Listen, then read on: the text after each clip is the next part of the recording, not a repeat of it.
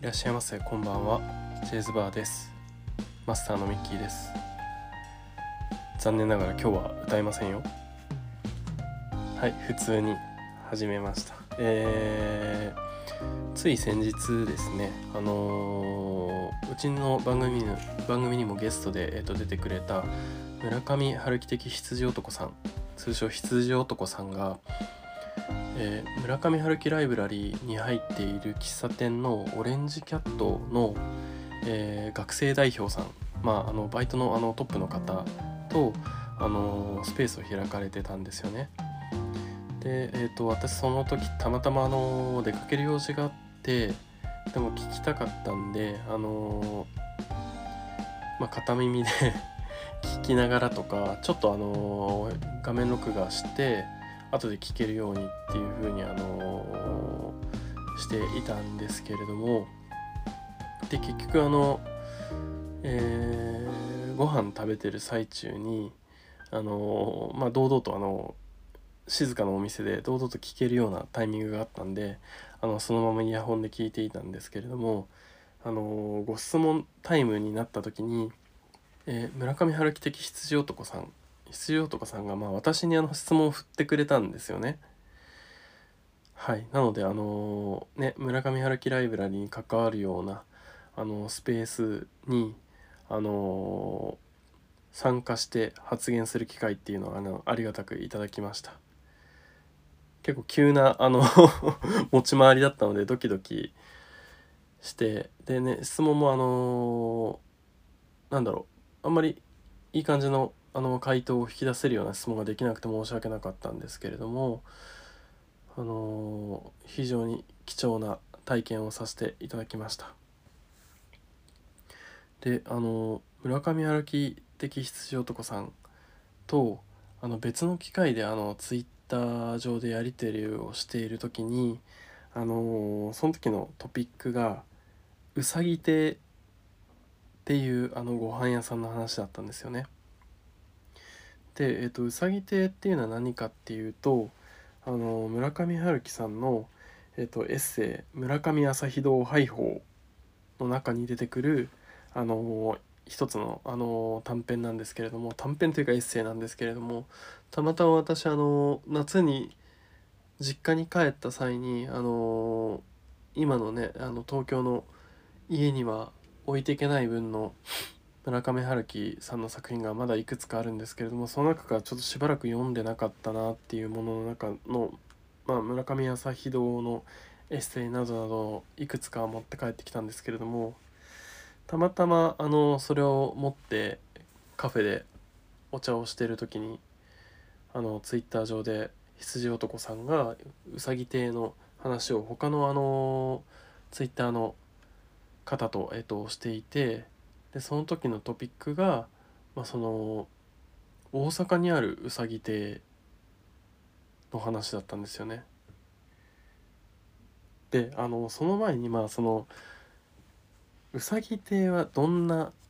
エッセイの話なのかっていうと端的に言うとあのもう何十年も前になると思うんですけれども村上春樹さんのお気に入りの定食屋さんの話です。で、えっと、行きつけの店を紹介したりするのはあまり好きではないっていう冒頭から始まるんですけれどもあの好きな店でカウンターだけのお店でお昼ご飯をよく食べに行く。で場所や電話番号に関しては書かないと。で表に、えーと、看板出てないけれども、まあ、入り口の脇に洋風定食うさぎ亭っていう小さな表札がかかってるで、えーと、2種類の料理しかなくて日替わり定食とコロッケ定食であると。でどっちにもまあしじみの味噌汁と丼一杯のキャベツの千切りサラダがついてくるけれどもこれがめっぽううまいと。であのー、入りたてのごまをまぶしたほうれん草のおひたしであったり、まあ、スパゲッティときのこの和え物が、まあ、生きてるみたいに、まあ、ピチピチとしたスパゲッティと歯ごたえのある新鮮さ新鮮なきのこのまあ酢味噌あえでその辺によくある定食屋の間に合わせの付け合わせとはちょっと違うと。っていうふうにあのすごく高評価で表現されてます。村上さんって小鉢めっちゃ好きな印象がありますダンスダンスダンスとかでもねじゃこと梅のとほうれん草とかかなの和え物とかをさっと主人公が出したりするところでそのあ登場人物の五反田君芸能人の五反田君がそれを食べてすごく喜ぶみたいな描写ありましたけど、ね、小鉢がすごい好きな印象があってそれに手間暇かけてるお店をすごく評価されるんだろうなっていうふうに思います。であのー、話題をコロッケ定食に限定すると、まあ、すごい大きなコロッケが2個もらえて出てきて、まあ、パン粉はすごいあの揚げたてで粒だって、まあ、油がシューシューと音が立っていると。でもその中のポテトと牛肉っていうのはすごく美味しいと。ポテトなんか大地に頬ずりしたくなるような匂い立つじゃがいもであると。っていうような話の中で、まあ、その、まあ、すごいお気に入りの定食屋さんであると。で店主さんはまあ謎の人で40代半ばぐらいでがっちりとした体つきでまあ愛想悪くないが無口で。で首筋に5センチばかりの長さの刃物によるらしい傷がある。で自分のことは喋らない。でねあの美人の奥さんと中学生くらいの娘がいるけれども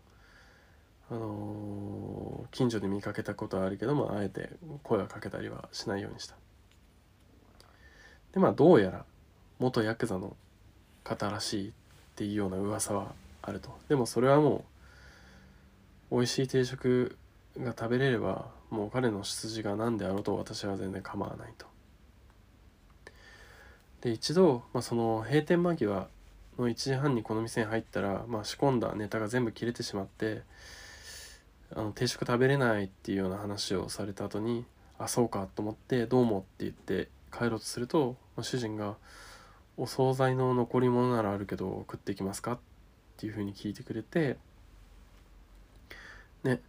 あの自分が食べるために作ったおでんとゼンマイの煮物と麦飯と味噌汁と漬物を出してくれたけどこれがまあめちゃくちゃうまいと。よそでは食べられないぐらいのおでんで、まあ、鍋の中にたっぷり貝を入れて出しを取って具に味がさっと染み込む程度にきっぱりと煮る。味というよりは残りがというくらいのさっぱりとした品の良い味付け。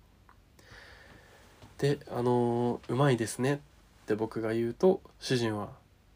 残り物でと言葉少なに答えた。っ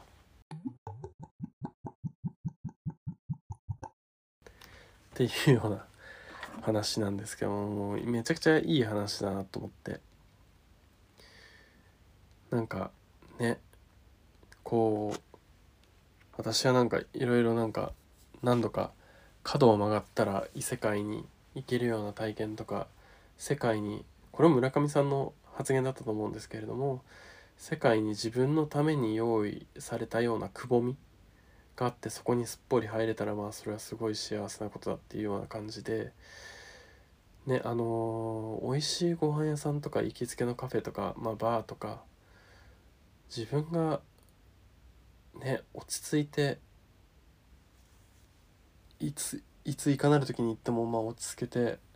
すごいあのいい時間を過ごしてっていうような場所を見つけられるっていうのはもうとっても幸せなことですよね。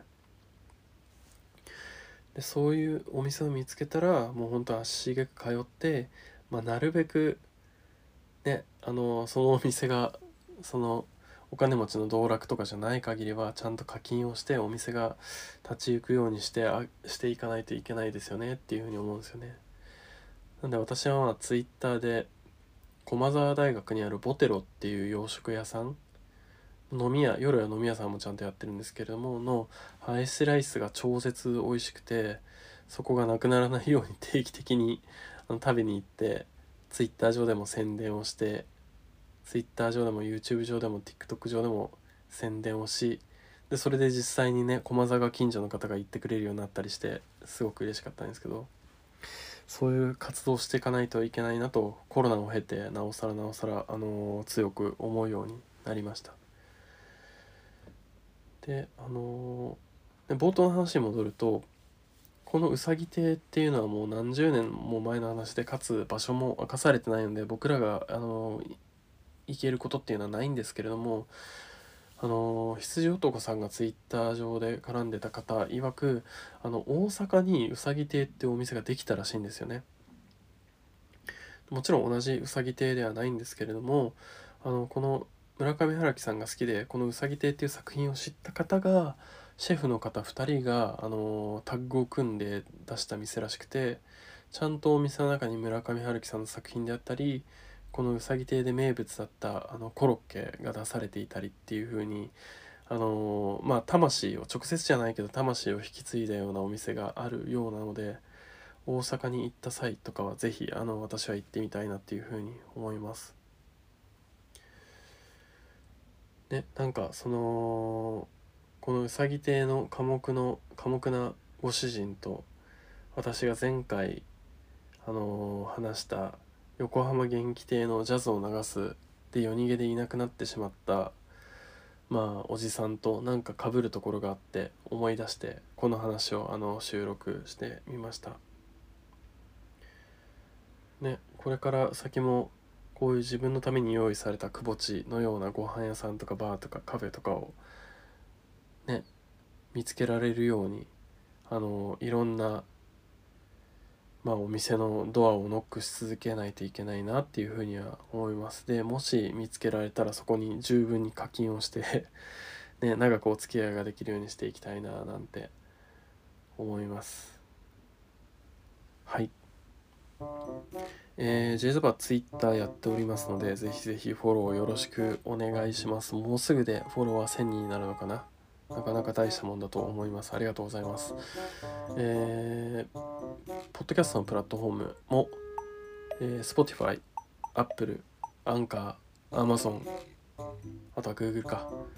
で、えーと、配信しておりますので、ぜひともサブスクよろしくお願いします。私が震えながら喜びます。はい、それではまたのご来店をよろしくお願いします。ジェイズバーでした。